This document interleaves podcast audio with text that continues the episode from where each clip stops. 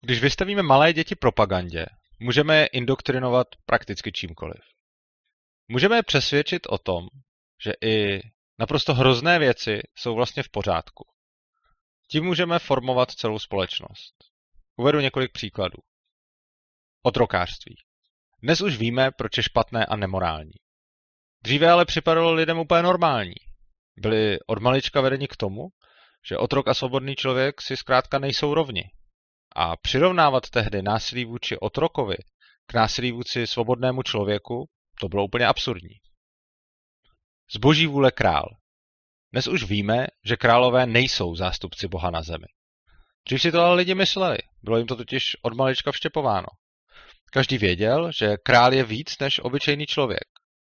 A zase bylo naprosto absurdní to jakkoliv spochybňovat. Nacismus nebo komunismus. Dnes už víme, co je to za zvěrstva. Dřív však byli lidé od malička ve školách vedeni například k tomu, že židé jsou podlidé, nebo že buržousti jsou zločinci a zrádci. Genocida nebo odstraňování nepřátel režimu pak byly vlastně ospravedlnitelné a dokonce chválihodné činy. Cokoliv totiž v dětství přijmeme jako normu, později už nespochybňujeme. A je extrémně těžké nad tím nezaujatě uvažovat, protože náš mozek každou kritiku toho považuje za absurdní. Máme tendenci ji zesměšňovat a slyšet jen ty argumenty, které se nám hodí. Protože dětská mysl je tvárná, chceme mít nezaujaté školy. Za naprosto nepřípustné bychom považovali, kdyby nějaká organizace, ať už církev, politická strana nebo komerční firma, skrze legislativu prosadila svou povinnou propagaci v rámci výuky. Mám pro vás ale špatnou zprávu. Tohle se už dávno děje. Nevidíme to, protože jsme tou indoktrinací sami prošli, takže jsme vůči ní slepí. Tou organizací, jež je ve školách povinně propagována, je totiž stát. A další modlou je demokracie. Je to absurdní? No, podobně jako byla před rokem 1989 ve čtvrtém článku ústavy zakotvena vedoucí role KSČ, dnes je v devátém článku ústavy úplně stejně ukotvena demokracie. Je to něco jiného? Samozřejmě. Ale děti ve školách jsou v obou těch režimech vystaveni cílené propagandě toho režimu. Učíme se, že demokracie je nejlepší systém vlády. Podle Národního programu vzdělávání to učitelé dokonce musí vyučovat. A vůbec teď nejde o to, jestli s tím souhlasíme nebo ne. Ten problém je, že se jedná o propagandu režimu, která je vyučována jako objektivní fakt. Učíme se, že na rozdíl od minulého režimu máme v demokracii svobodu projevu. Ale vážně ji máme? Smíme třeba veřejně hajlovat? A opět, nejde o to, zda s tím souhlasíme nebo ne. Jde o tu lež. Svobodu projevu prostě nemáme. Jen jsou teď zakázané jiné věci než tehdy. V rámci státní propagandy se též učíme, které všechny služby musí poskytovat stát, protože volný trh je údajně zajišťovat nemůže. Všichni to nekriticky přijímají, i navzdory tomu, že mnohé z těch služeb tržně poskytovány v minulosti byly a někdy dokonce stále tak poskytovány jsou.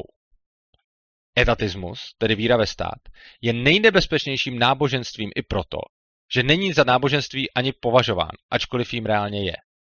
Od malička se ve školách učíme ústě k vlajce nebo hymně. Na zdi přitom vysí náboženské symboly, jako obraz prezidenta a státní znak. Bez ohledu na to, zda stát považujete za dobrý, špatný či prostě nezbytný, se vás ptám. Jak můžeme o státu kriticky uvažovat a nezaujatě diskutovat, když se ze všeho nejdřív naučíme jej uctívat?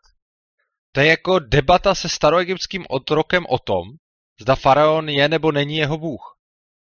Stát může všechno. Když vraždí voják, je to v pořádku, protože dostal rozkaz.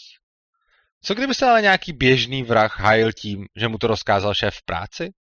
Říkáte si, že je to něco jiného? No to jistě. Podobně jako zabít otroka je něco jiného, než zabít svobodného člověka. Když si otevřete krámek, přijde k vám mafie a žádá 10% ze zisku, co by výpalné, všichni to odsoudíme.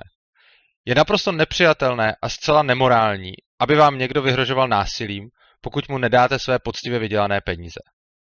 Co když ale přijde stát a chce mnohem víc než 10%? Říká se tomu daně a je to eufemismus pro výpalné. Neplatičům je vyhrožováno násilím a uvězněním. Navíc jsou v rámci propagandy označováni za zloděje jen proto, že se nenechali oloupit. Lze namítnout, že státy nám za ty peníze poskytují služby. To jistě ano, ale tím se ony platby nestanou dobrovolnými. Když pro vás něco jen tak udělám, taky nemám právo od vás pod hrozbou násilí chtít peníze. A notabene ne tolik, kolik si já sám určím. Je pravda, že daně a zákony jsme si demokraticky odhlasovali.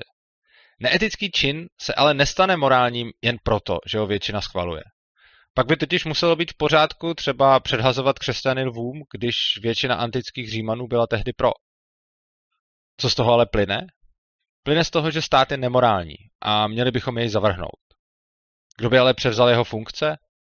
No, velmi stručná odpověď zní, že svobodní jedinci na volném trhu.